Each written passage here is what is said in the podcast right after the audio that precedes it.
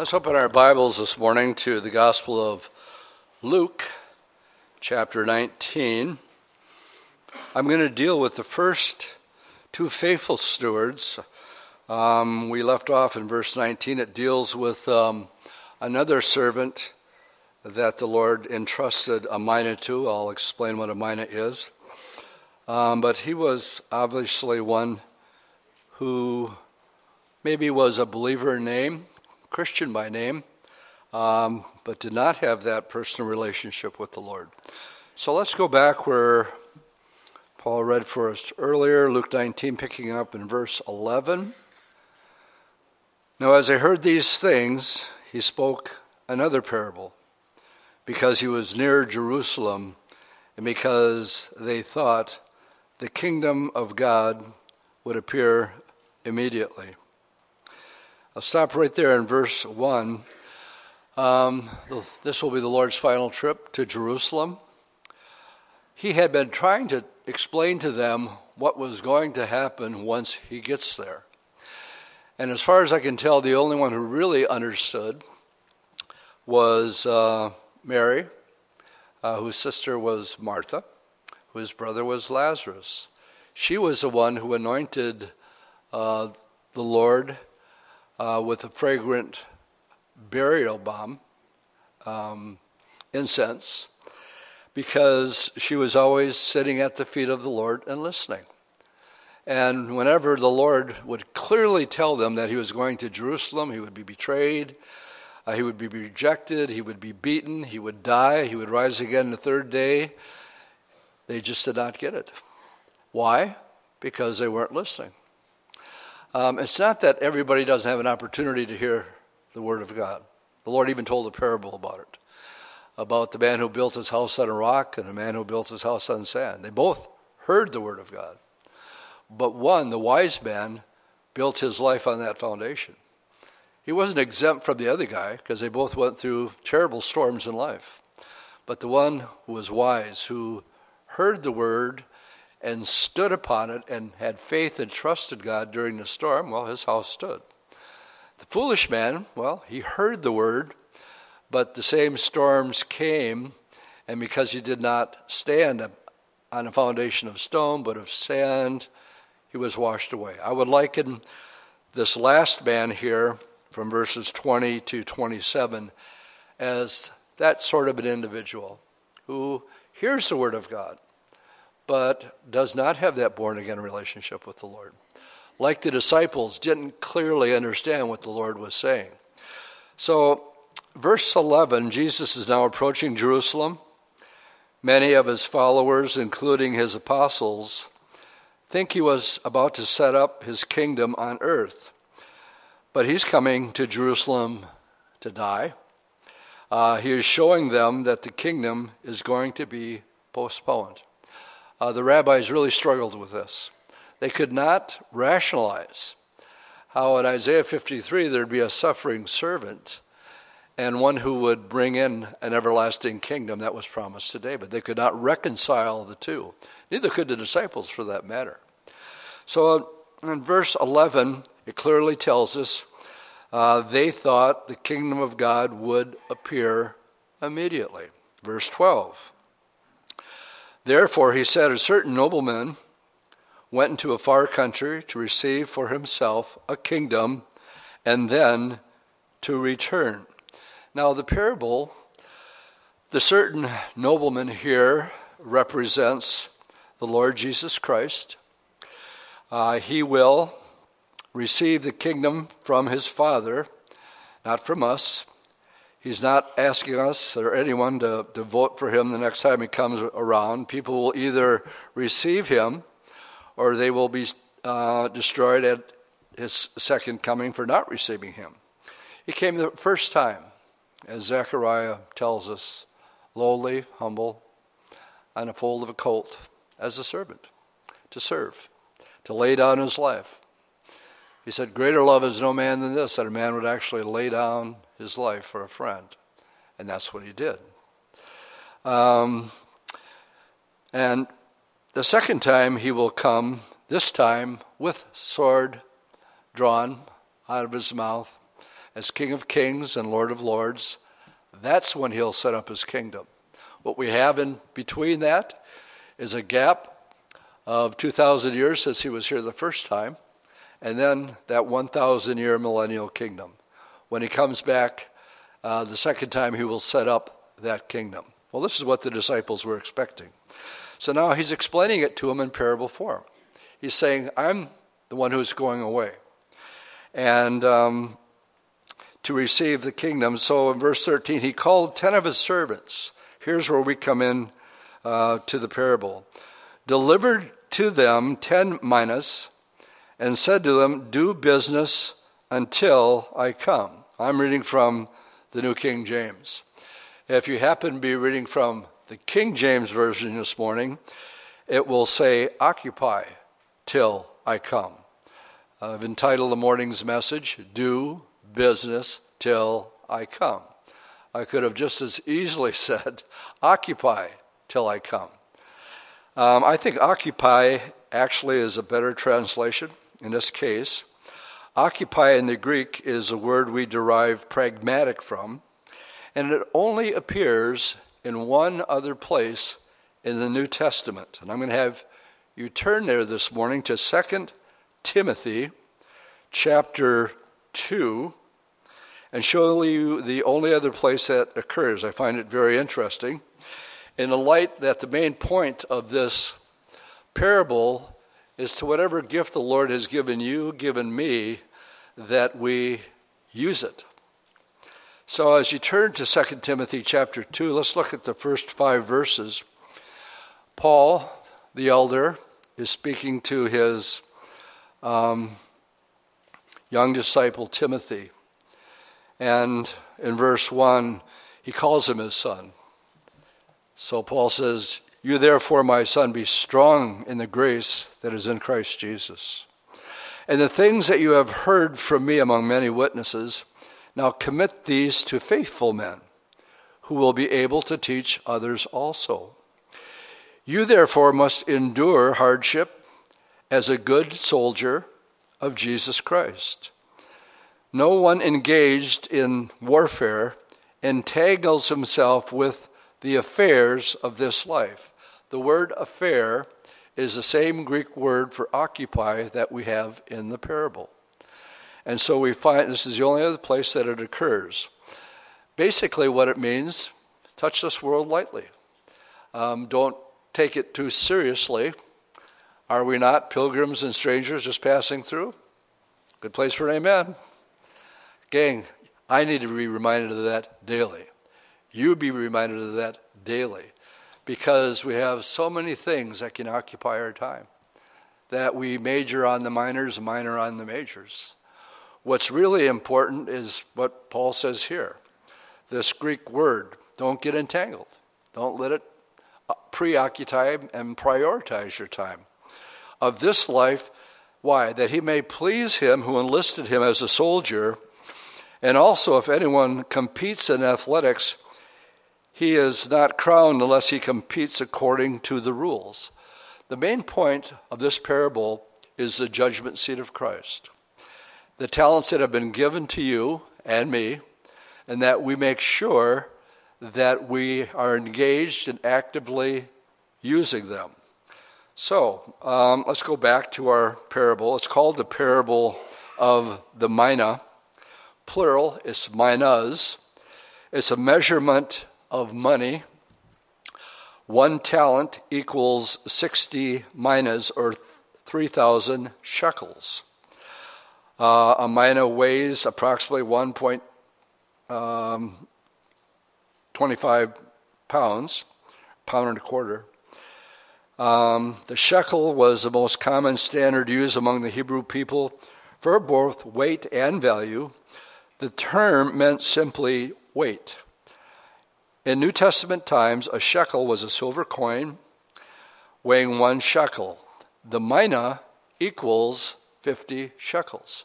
So the idea here, in parable form, the Lord is saying, I'm giving you this much, and I want you to do business with it because what I'm going to return, I'm going to ask what you did with the resources that I gave to you. So let's take it from there and read verse 13. So he called ten of his servants and delivered to them ten minas and said to them, Do business or occupy till I come. In other words, while Jesus is away, he's given each of us a gift. He has given every one of his servants an opportunity, and that opportunity is the mina or the pound or your gift. You are to be faithful to that over which He has made you a steward. Your gift may be an entire city, maybe a handful of people, maybe just your own family, your home. Whatever it is, what the Lord is saying here is, I want you to be faithful with it. Whatever gift you have, just be a faithful steward over it. Now, in verse 14, it sort of jumps ahead and explains those who don't, don't want to hear what we're talking about this morning. So we're sort of uh, interjecting something here. Uh, but his citizens hated him and sent a delegation after him, saying, We will not have this man to reign over us. Not have this man. Um, this pronouncement represents the basic attitude of all those who reject Jesus in this age between his first and second coming. But the whole of the parable is really about gifts being given, different gifts, but acknowledging at the same time that there will be those who completely reject the Lord Jesus Christ. And here he's saying, um, they're saying, we will not have you reign over us. Let's be honest here. A lot of people probably would be persuaded that Jesus really is the Messiah. But then, remember the Bible says, count the cost? I think internally a lot of people do count the cost.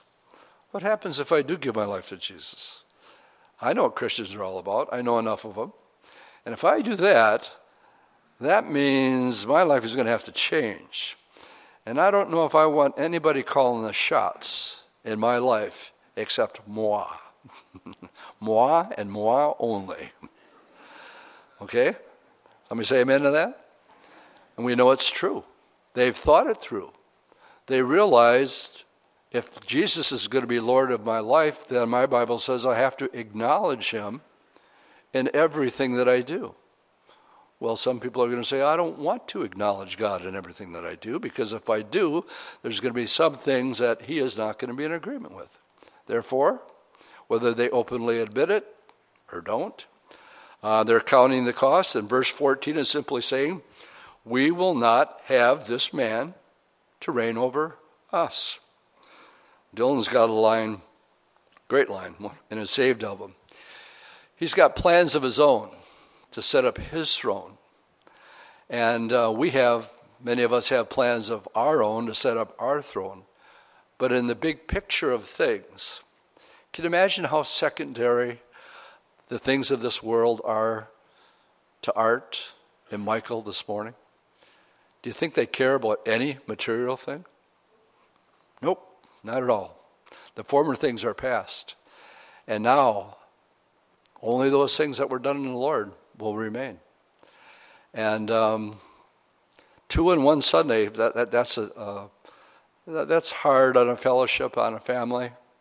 And so we need to hold them up, especially in prayer. Don't overwhelm them right now with phone calls and all. Give the family some times to uh, regroup and stuff like that. Uh, we'll have our time with them. Don't want to get too sidetracked there. Let's pick it up verse 15 through 19. And so it was that when he returned having received the kingdom. All right, now the Lord comes back. He then commanded these servants to whom he had given the money. So he called to him that he might know how much every man had gained by trading. Do business till I come. The business is, of course, the gospel. Then came the first saying, Master, your mina has earned ten more. And he said, Well done, good servant because you were faithful in very little, have authority over ten cities. And the second came, saying, Master, your mina has gained five minas. Likewise, he said to them, You will also be over five cities. Are, these are those who used their gifts that the Lord had given to them by sending the Holy Spirit upon them when you're born again, so we can be witnesses of the gospel. And what's necessary at the little rabbit trail here is to realize I, I was honest with myself. I, when I heard the gospel, I said, Come on, Dwight, let's be honest with who you are. and you know you're not like that. And so why pretend and why play games? You're just not the Christian type. And um, naively, people would pull, would pull me over aside and say, Dwight, you don't understand. You don't have anything to do with it. You can't do anything unless Jesus is doing it through you. If you're taking notes, John 15, 5, I am the vine and you are the branches. He who abides in me and I in him bears much fruit, for without me you can do some things. no, no, no. Nothing. Yet, flip it around. Philippians 4:13, I can do all things through Christ who strengthens me. God has given you gifts. You can't do anything unless he does it through you. Another good place for an amen. This is vital for the Christian walk. Turn with me to 1 Corinthians chapter 12. 1 Corinthians chapter 12. Of course, at the day of Pentecost, when the Holy Spirit was given, we'll come back to that. The Corinthian church was immature, had more problems than any other church in the New Testament. And yet the Lord explains to them the gifts of the Holy Spirit more than any of the other churches. Uh, 12, 13, and 14 are the definitive chapters that actually deal with the use of the gifts and abuse of the gifts in 12, 13, and 14. Um, I don't have time, of course, to go through that, but I would like to um, talk about these gifts that the Lord is talking about in this parable. So if you're in 1 Corinthians 12, let's read verses 1 through 11. Now, now concerning spiritual gifts, brethren, I don't want you to be ignorant. You know that you were Gentiles carried away to these dumb idols, however you were led. Therefore, I make known to you that no one speaking by the Spirit of God calls Jesus accursed and no one can say that Jesus is Lord except by the Holy Spirit. Then he begins to explain. We have one Holy Spirit. Let's read this twice. Um, verse 11 this, These gifts are distributed by the Holy Spirit as he wills. I want to read that twice. So, what we're learning is there's different gifts, one Holy Spirit, and he decides who gets what. Let's pick it up in verse 4. Now, there are diversities of gifts, but it's the same Spirit. There are differences of ministries, but the same Lord. There are diversities of activities, but it is the same God who works all in all. But the manifestation of the Spirit is given to each one for, this is important, the profit of all. Now, I want to mention this twice too. The gift that God has given you except for the gift of tongues, was given so that you would exercise that gift to build someone else up. And I'll come to another scripture that will back that up in just a second. For to one is given the word of wisdom through the Spirit, to another the word of knowledge through the same Spirit, to another faith by the same Spirit, to another the gift of healings by the same Spirit, to another the working of miracles to another prophecy, to another discerning of spirits, to another different kind of tongues, to another the interpretation of tongues. But one and the same Spirit works all these things, distributing, just like the Lord said in the parable. He distributed the minas to them. Some got more than less in their investments, distributing to each one individually as He wills. So, what we're learning here is um, uh, go to verse 18. Again, I'd like to read the whole chapter, but time won't let me do that.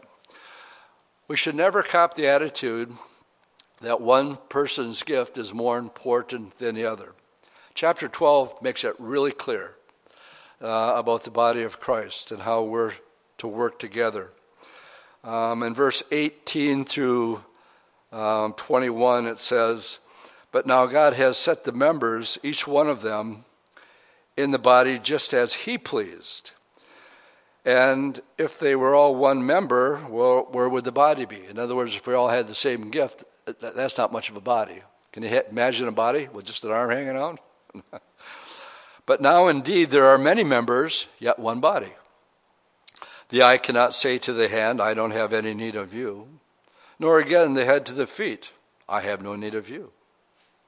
So the, the idea that uh, Paul is making here is the necessity that there's different gifts given, but they're all, one can't say to the other, I'm more important to you, than a body can say, well, look, my nose is more important than my hand.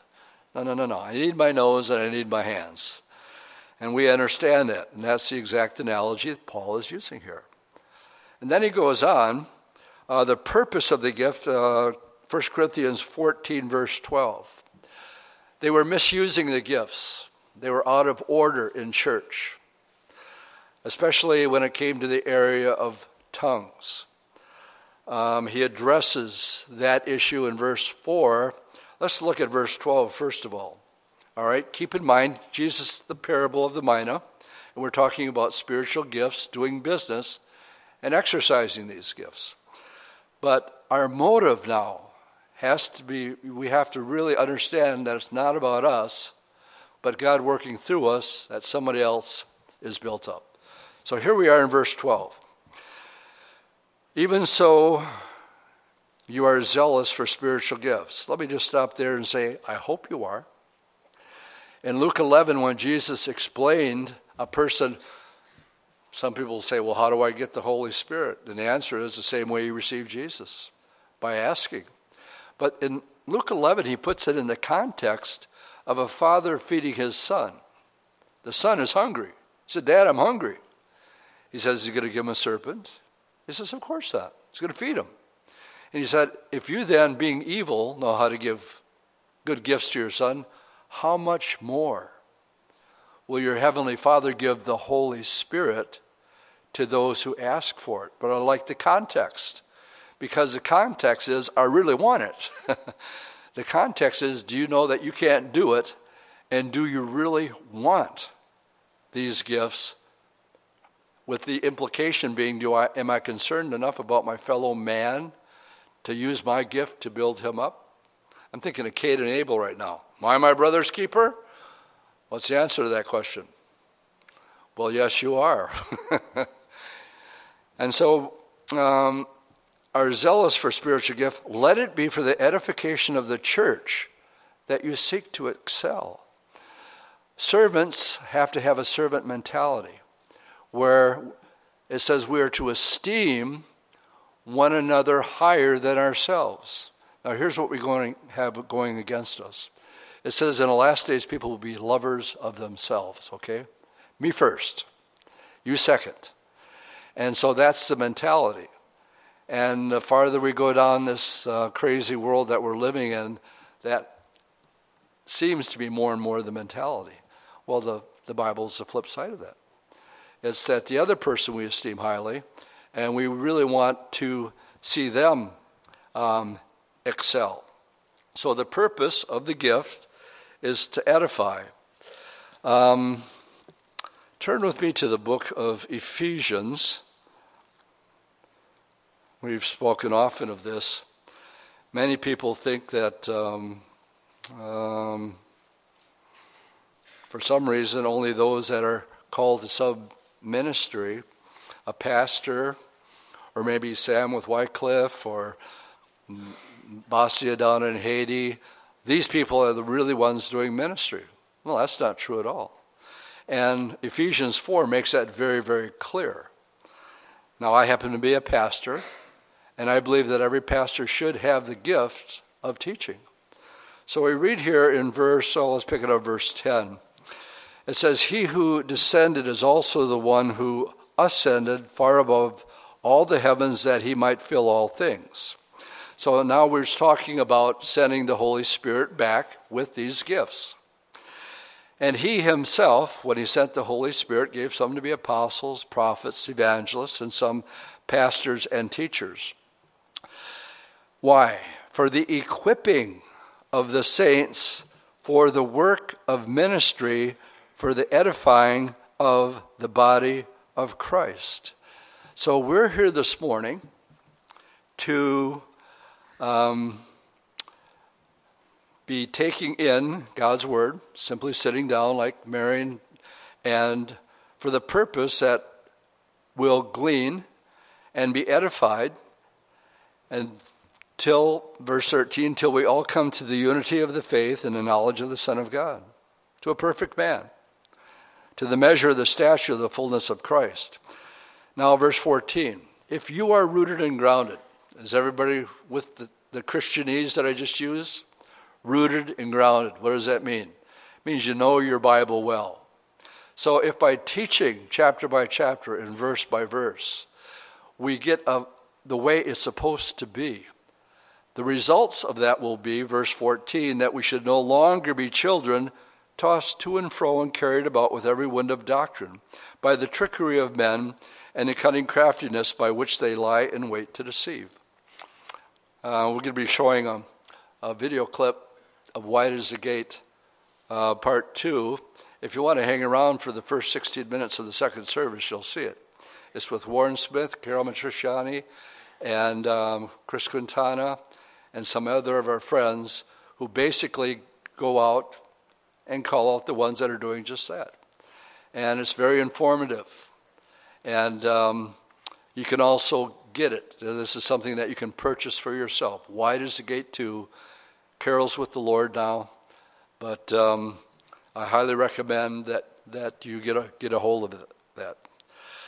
Uh, verse 15 How do we do this? In an arrogant, puffed up way? No, by speaking the truth in love, that we may grow up in all things into Him who is the head, even Christ, for whom the whole body, joined and knit together, by what every joint supplies according to the effective, effective working by which every part does its share, causing growth of the body for the edifying of itself in love.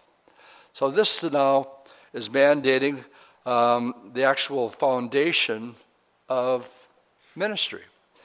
One part is well, what's the latest thing that's happening? Churches with fingers up in the air, which way is the wind blowing now? And um, I watched it blow through the valley several years ago. In my 40 years here, I've seen it, many different winds of doctrine coming and going. And um, one of the one of the last ones that I saw, I thought it destroyed a church. Um, they heard that the Holy Spirit was moving in Brownsville, Florida, and um, so the local pastor took his whole staff down there and went down there to catch the fire and bring it back and had revival. And I was hearing every day, come to this revival. Well, it wasn't a revival, it was more like an exodus. Because the founding pastor had laid a very solid foundation, but the new pastor wanted to do the latest thing. And I watched uh, a healthy church become an unhealthy church. I'll just leave that with that. The foundation of the first century church hasn't changed in 2,000 years. It's the foundation of who we are. If you're visiting and don't know who we are, turn to Acts chapter 2.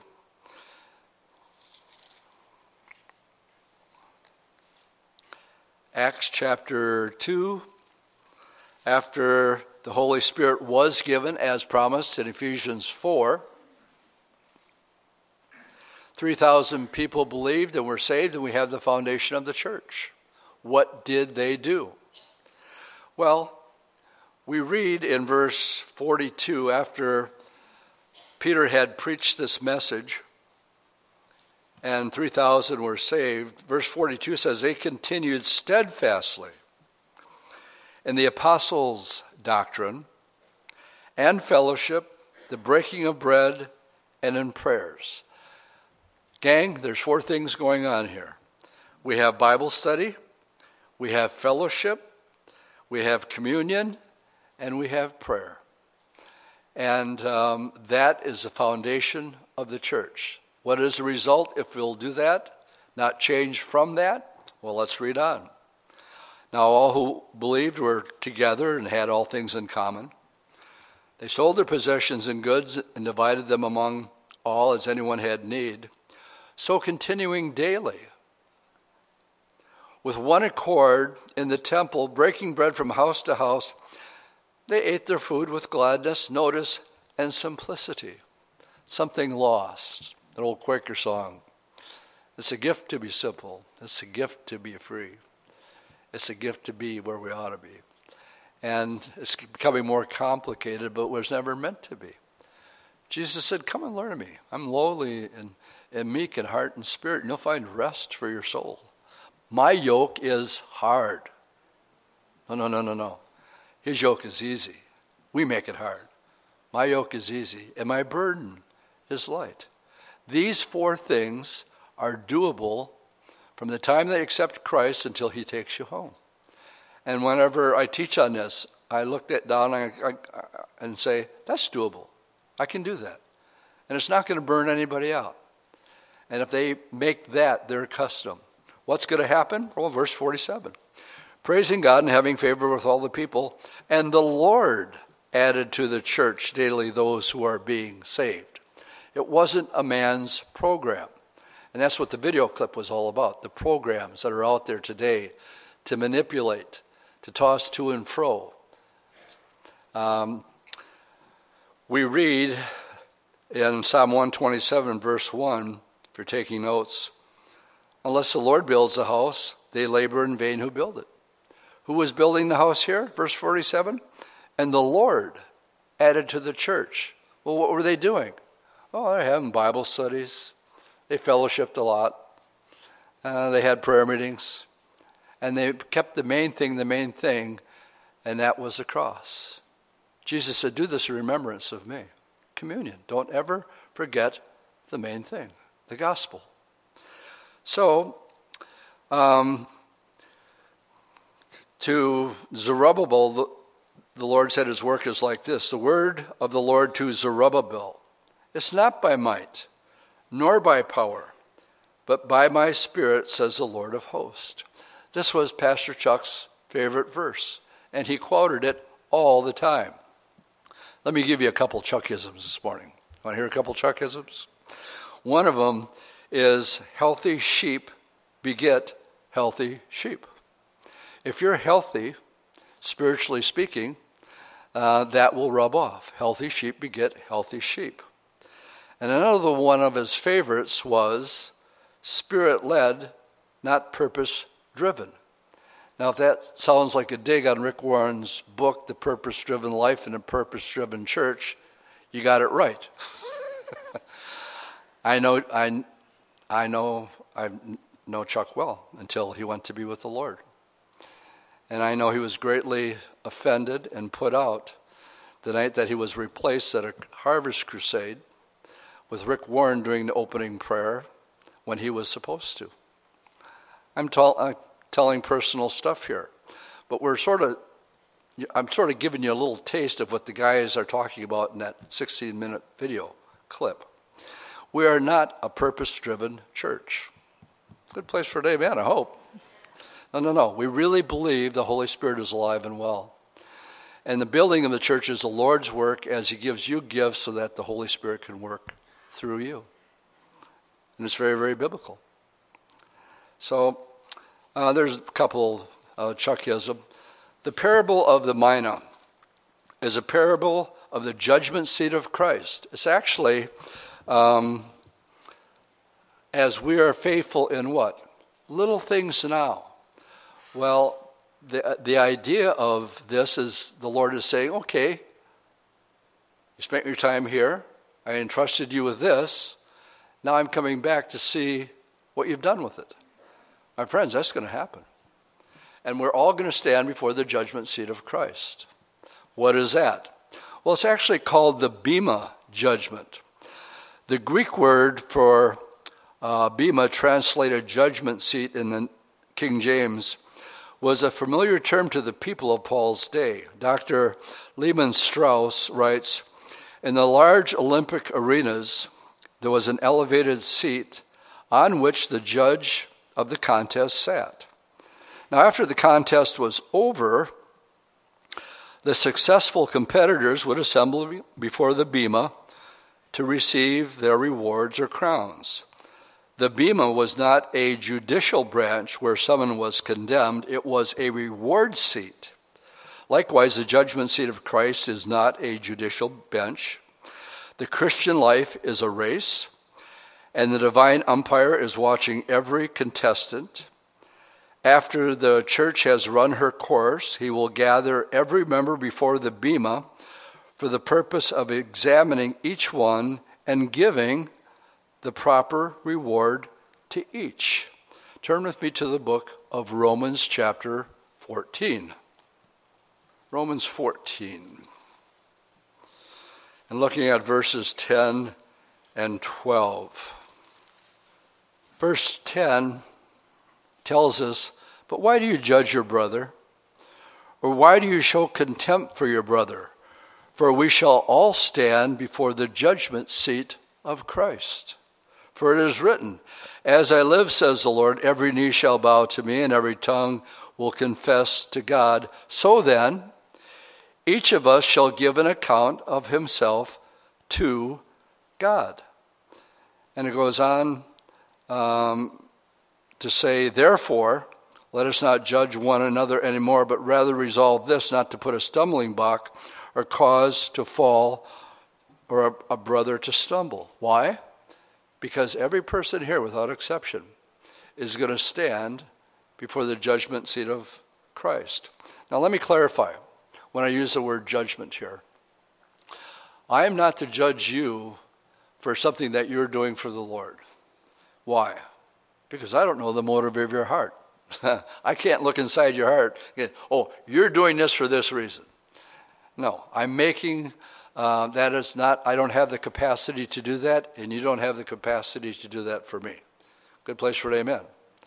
And yet it says, the spiritual man judges all things. And now we're told to judge. Do you see the distinction between the two?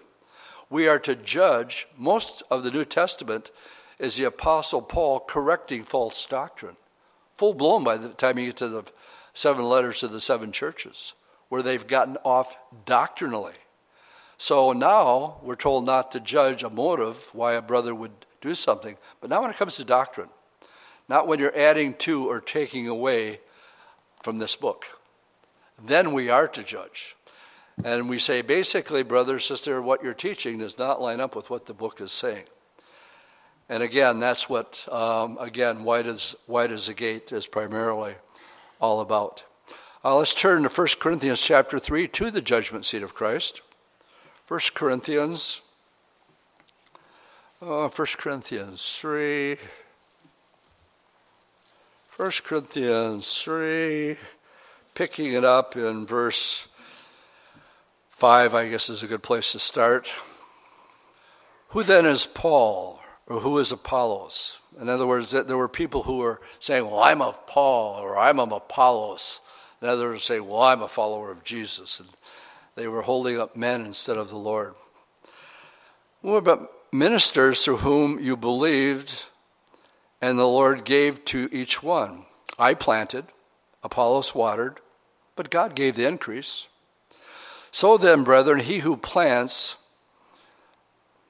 is anything, nor is he who waters, but God who gives the increase. Now, he who plants and he who waters are one, and each one will receive his own, what does it say? Reward according to his own labor. Back to the parable of the mina. For we are God's fellow workers, and you are God's field, you are God's building. According to the grace of God, which was given to me, a wise master builder, I laid the foundation, and another builds on it.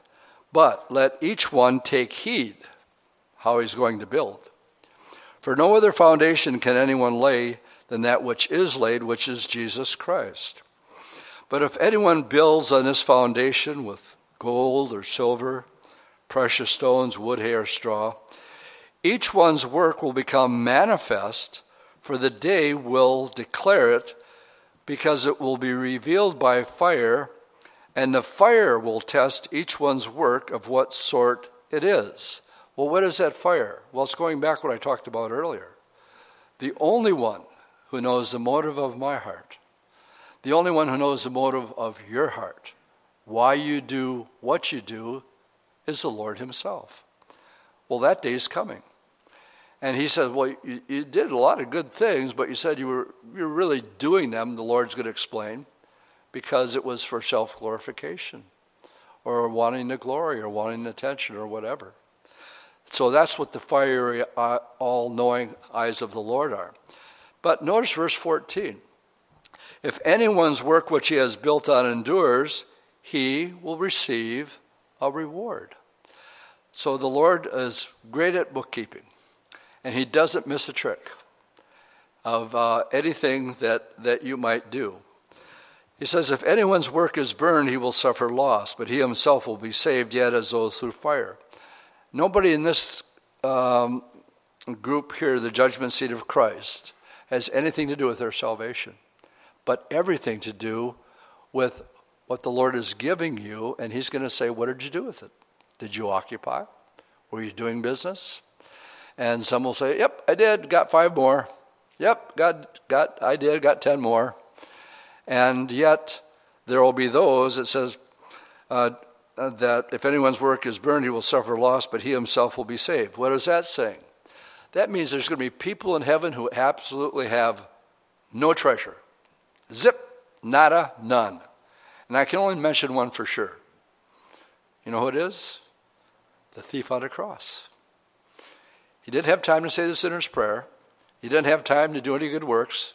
He wasn't baptized, but he was saved. Today you'll be with me in paradise. Uh, is he in heaven? Yeah. You think he's happy? Oh, I'm sure he's very, very happy. Um, but will he have any treasure? No, not nothing. Why? I call this a deathbed conversion.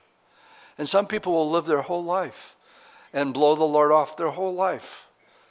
Uh, but the old, the old saying, there's no atheist in a foxhole. And they'd say, I'm not, I can't mess around with God anymore. So I'm going to make it right with God right here, right now. So he gives his life to the Lord. And then he gets killed in a foxhole. How much treasure that he has in heaven? None. Did he make it to heaven? Yeah. So we read here um, if anyone's work is burned, he will suffer loss, but he himself will be saved, yet as though through fire. Reward on the day of judgment. Here's just some of the things um, that will be judged on. Um, taking notes here, uh, we will be judged on how we employ our God given abilities. I'm going to quote to you 2 Timothy. Eh, better yet, let's go to 2 Timothy. I got a little bit extra time because we skipped that video, so hold on. 2 Timothy 1 6. Oh, I hope I got my notes down. All right, verse 6. Therefore, I remind you to stir up the gift of God. So we need, um, t- how's a good way of saying it? Get a good shaking every once in a while. we get entangled in the world and we go to a Bible study or a prayer meeting and we get shook up. And we go, oh, yeah, it's not, it's not about that. We call that stirring up the gift. The gift is still there. Uh, the gifts and callings of God are irrevocable. That's what it said. He's not going to take it away from you. But it doesn't mean it doesn't need to be stirred up from time to time. Another good place for an amen.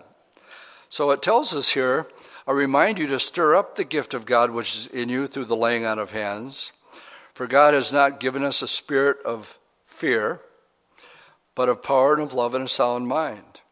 Therefore, do not be ashamed of the testimony of our Lord nor of me in his uh, uh, prisoner, but share with me in the sufferings for the gospel according to the power of God.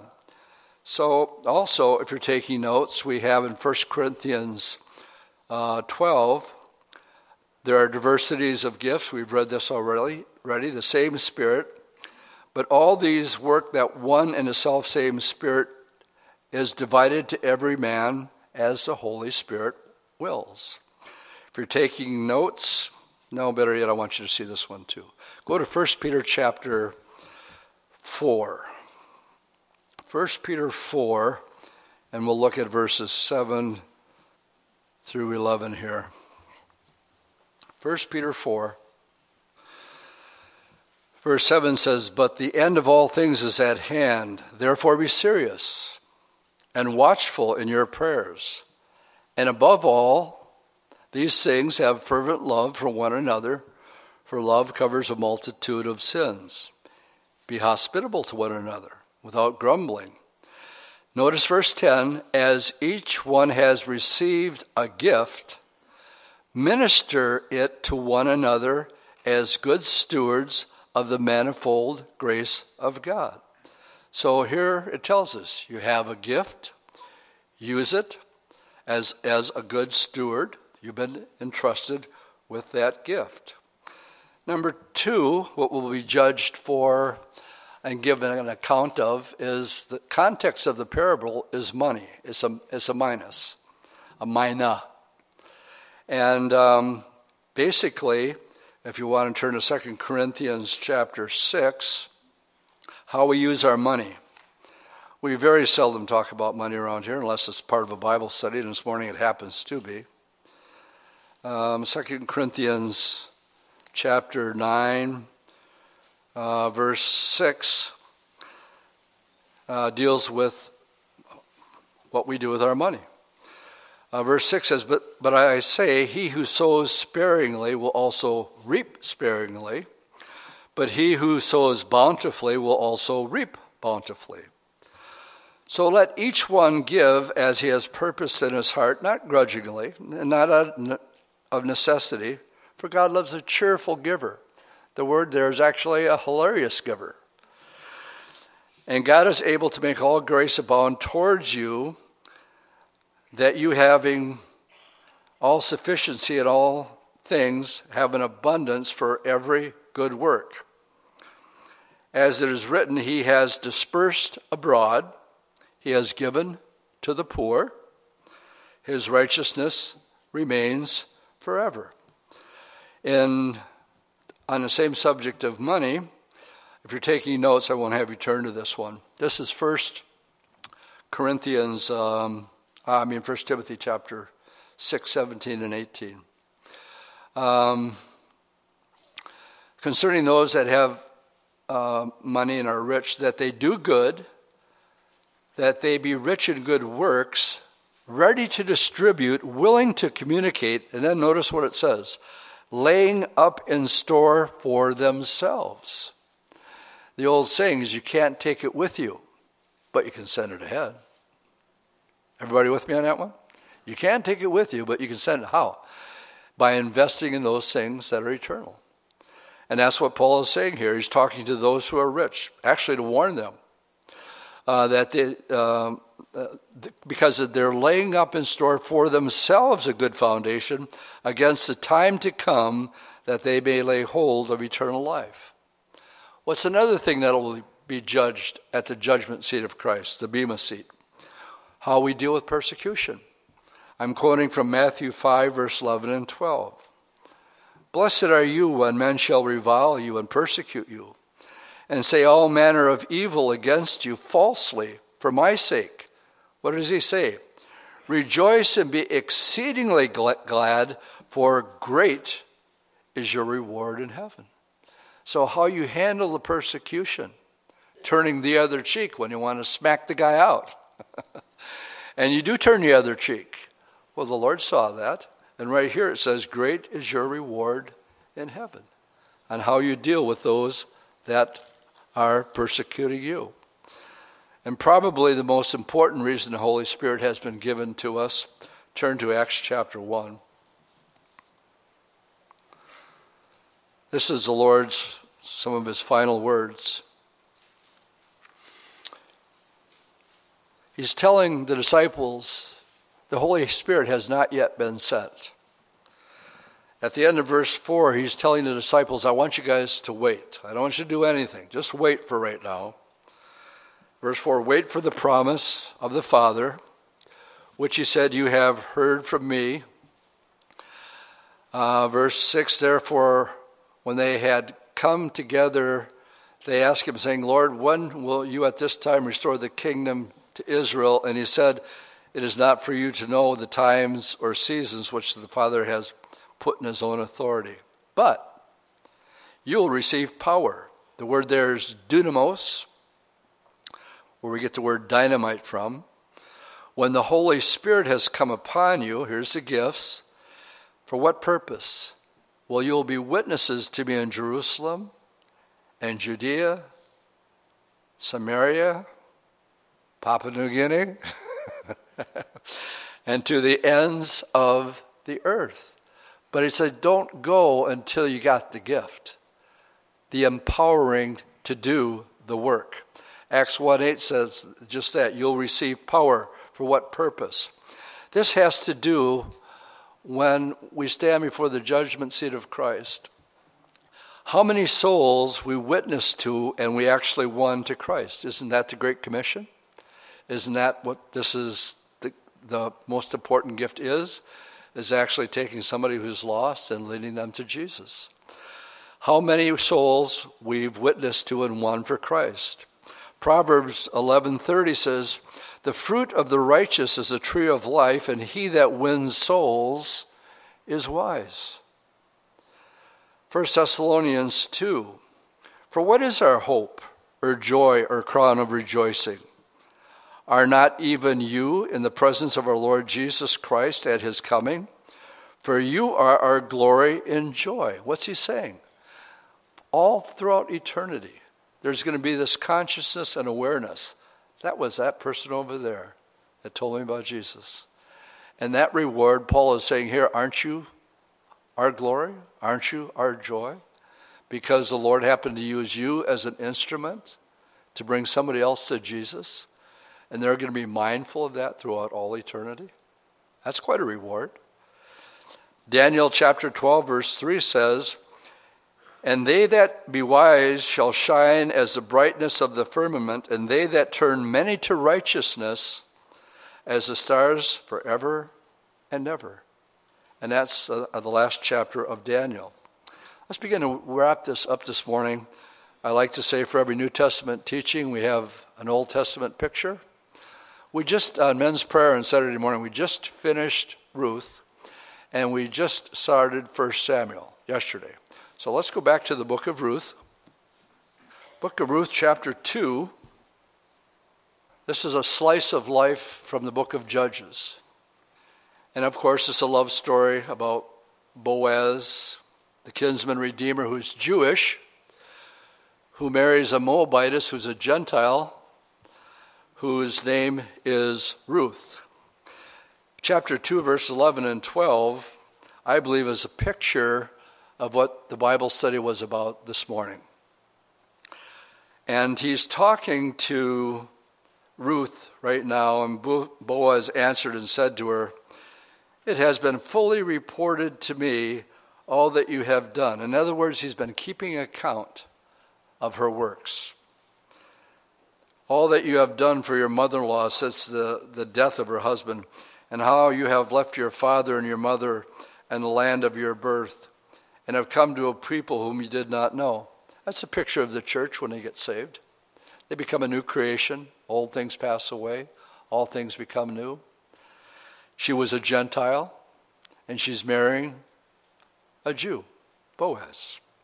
Verse 12, he says, The Lord repay your work, with a full reward being given you by the Lord God of Israel, under whose wings you have come.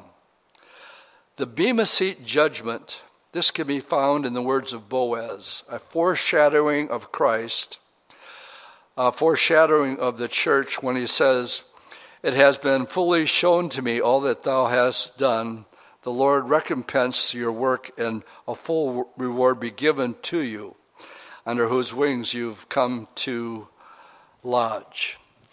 Now, the last scripture I'll quote is 1 Corinthians 15, verse 58, to sum up, summarize our Bible study this morning. And it's really meant to be a word of encouragement. Stir it up, the gift that's there. Make sure you're using it because you're going to have to give an account of it someday. 1 Corinthians 15, 58. In the Bible study, we have a therefore. Here's the therefore. Therefore, my beloved brethren, be steadfast, immovable, always abounding in the work of the Lord, knowing that your labor is not in vain in the Lord. Amen? I added this to my notes after listening to Sam this morning and talking about the missionaries that wanted to kill the first people that came to Papua New Guinea. Dave Hunt was a good friend of Jim Elliot. Is everybody familiar with Jim Elliot on his first missionary trip? And uh, he was killed by um, the tribal people there. Dave Hunt was with them the night before he left at the Bible study. They came from the same church background. So I'll leave with a quote from Jim Elliot this morning. And um, I was going to mention it, Sam, to you earlier. But the quote is from Jim Elliot. It goes like this He is no fool who will lose what he cannot gain to gain what he cannot lose. Is that a keeper? Let's stand and we'll pray. Lord, we thank you for your word that reminds us of things that we know, but we knew, do need to be stirred up from time to time.